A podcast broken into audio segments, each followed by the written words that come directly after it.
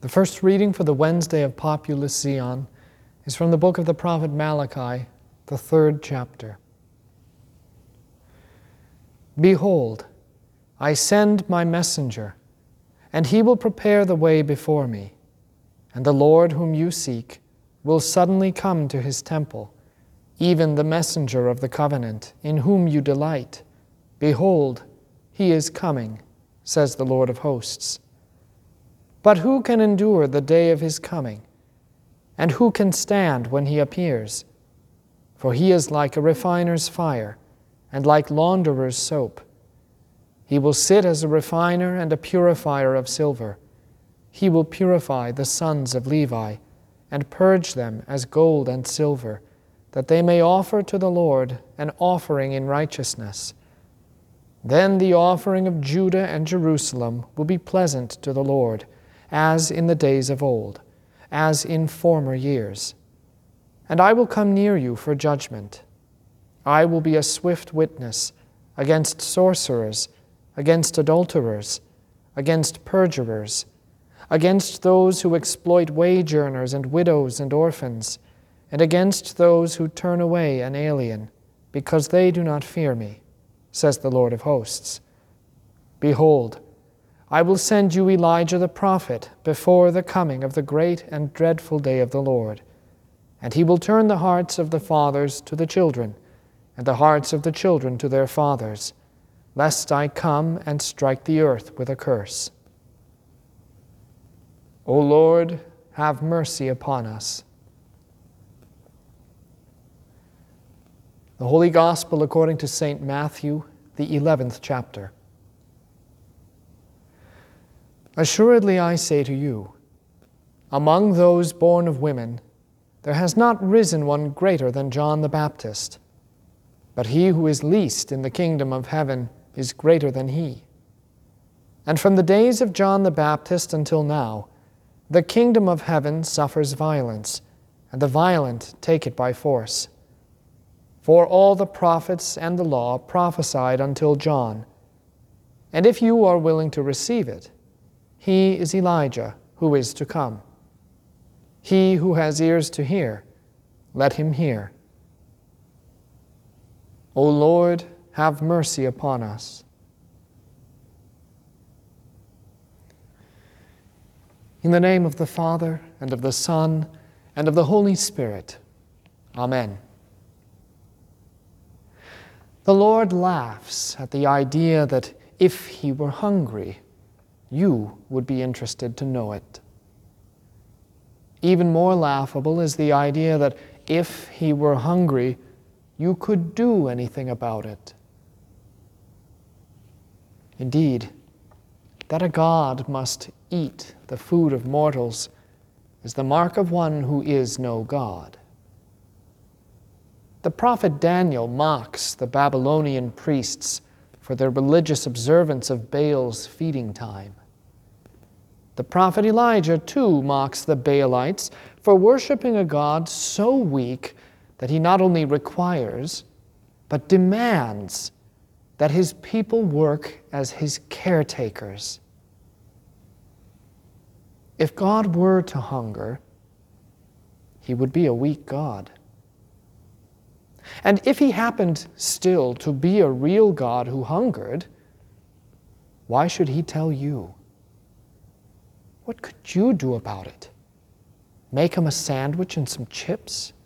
Grill him a steak?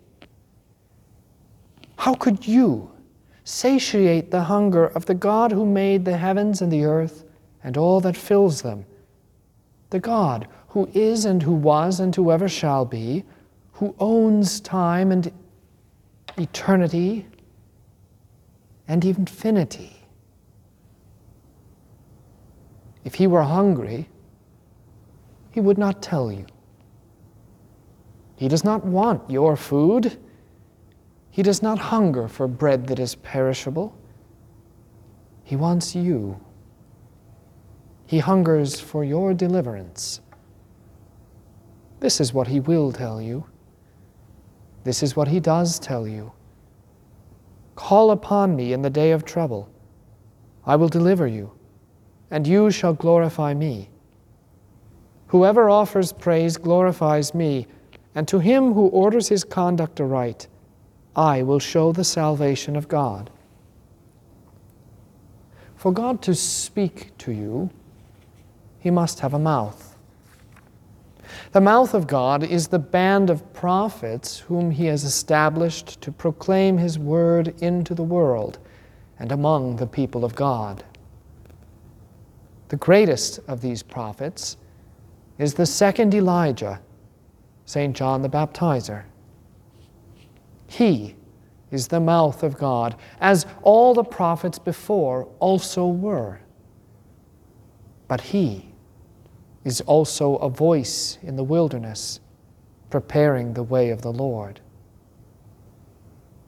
Jesus says to the multitudes concerning John that he is the greatest of any who have been born from the natural union of man and woman. This is not a question of St. John's character, but of his charge. Because God desires you and hungers for your deliverance from bondage to sin, he comes to deal with it himself. The prophets, as the mouth of God, are all charged with proclaiming his coming. St. John's charge is no less. He will prepare the way before me. It is, however, more. For he is the prophet who sees and who knows the content of his preaching. He is the prophet who sees the day of the Lord who is given the knowledge of it and who makes the final preparations. He sees the Christ. He prepares the way of the Lord. He preaches repentance to prepare the hearts of man to receive the salvation for which their God hungers and which he comes to deliver. But even as the greatest of the prophets, St. John is still only human. He who is least in the kingdom of heaven is greater than John. He who is least is he who is greatest. He who is least is he who submits wholly and unconditionally to the will of God in complete and utter humility and faith. He who is least is Jesus. And it is Jesus who is greatest, even above St. John, because it is Jesus for whom St. John prepares the world. Jesus is the greatest because he is God. Yet he who is greatest chooses to become a little child, him who is least among men. The God who is beyond hunger and who would not tell you if he ever did hunger, chose to put himself under that which he is above. Homo factus est. God is made man. Him who did not, could not hunger, and who would not tell you if he did, now cries for his mother and suckles at her breast. Luther's marvelous translation of the fifth century hymn sums it up well. Upon a manger filled with hay, in poverty content he lay. With milk was fed the Lord of all, who feeds the ravens when they call.